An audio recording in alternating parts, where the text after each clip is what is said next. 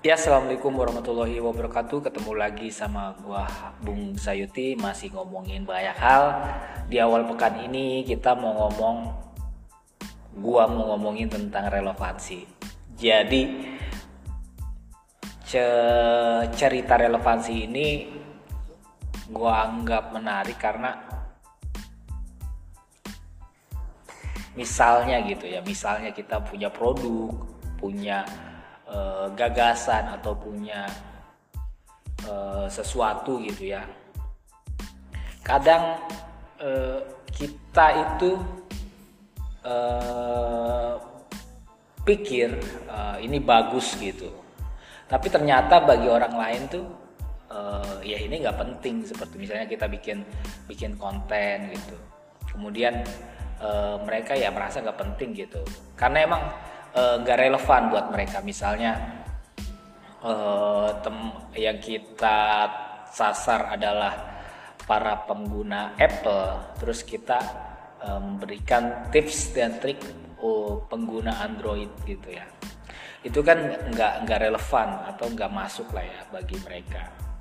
Ya kebutuhan mereka apa gitu yang kita berikan apa gitu atau juga kalau kita uh, pesen ya kalau kita jualannya mie uh, sedangkan pasar kita itu nggak mau nggak suka dengan mie lebih suka dengan uh, bakso gitu ya kita tuh nggak bisa maksa juga mereka untuk suka mie seperti itu. Nah itu gue gue berpikir relevansi di sana. Nah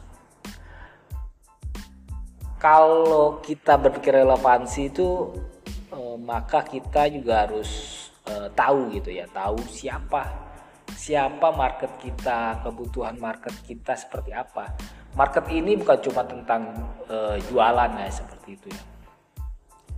Eh, tapi eh, kita pengen tahu seperti apa ya kebutuhan kebutuhan kebutuhan kebutuhan mereka sehingga mereka uh, ketika kita mengeluarkan sesuatu misalnya kita bikin konten YouTube gitu mereka mau like mau subscribe mau share gitu ya.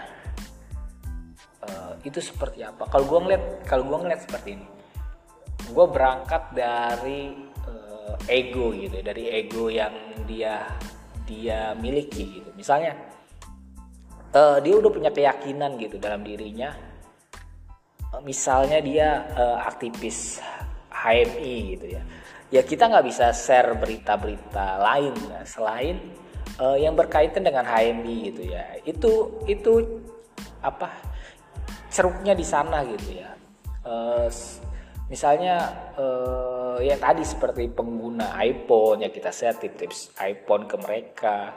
Walaupun uh, ada beberapa pengguna pengguna Android yang bakal baca tapi itu bukan bukan bukan sasaran utama kita. Nah, kita berangkat dari kebutuhan gitu, kebutuhan mereka apa. Misalnya gini deh, misalnya yang gue lakukan setiap hari itu untuk untuk membangun kedekatan dengan orang lain yaitu uh, gue selalu memperhatikan status WA mereka ya, status WA mereka itu misalnya kebutuhan kenapa sih gue selalu gue selalu bertanya gitu kenapa sih orang nge-share kegiatan mereka di status WhatsApp gitu ya uh, tujuannya apa? Supaya apa gitu. Terus gue coba membuat hipotesa uh, yang selama ini masih gue anggap benar gitu ya. Yang pertama tuh kenapa orang bikin status WA karena uh, apa? Mereka pengen diketahui kegiatan mereka apa. Terus kemudian dia pengen uh, mendapatkan uh, apa namanya komentar gitu komentar-komentar positif terkait ke kegiatan dia. Atau kalau dia nge-share uh, meme-meme lucu kita ya kita memberikan respon yang sesuai harapan dia biar dia ketawa gitu ya. Kalau perlu kita share status mereka mereka biasanya mereka akan merasa dihargai gitu merasa wah nih gue terpuaskan ya kebutuhan ego mereka.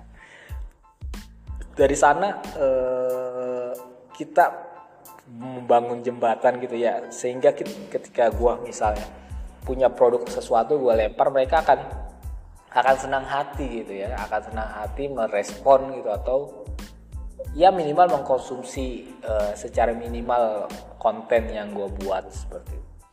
Itu sih yang gue bisa lakukan untuk relevan dengan dengan siapa pun dengan dengan apa ya? Dengan segala tipe orang gitu ya. Ya gue membangun dengan membangun hubungan emosional yang gue bangun melalui uh, jawaban-jawaban gue di status status WA mereka. Mungkin itu aja ya uh, yang kita bisa omongin di awal pekan ini. Uh, uh, terima kasih buat yang mendengar. Kita sampai jumpa di episode berikutnya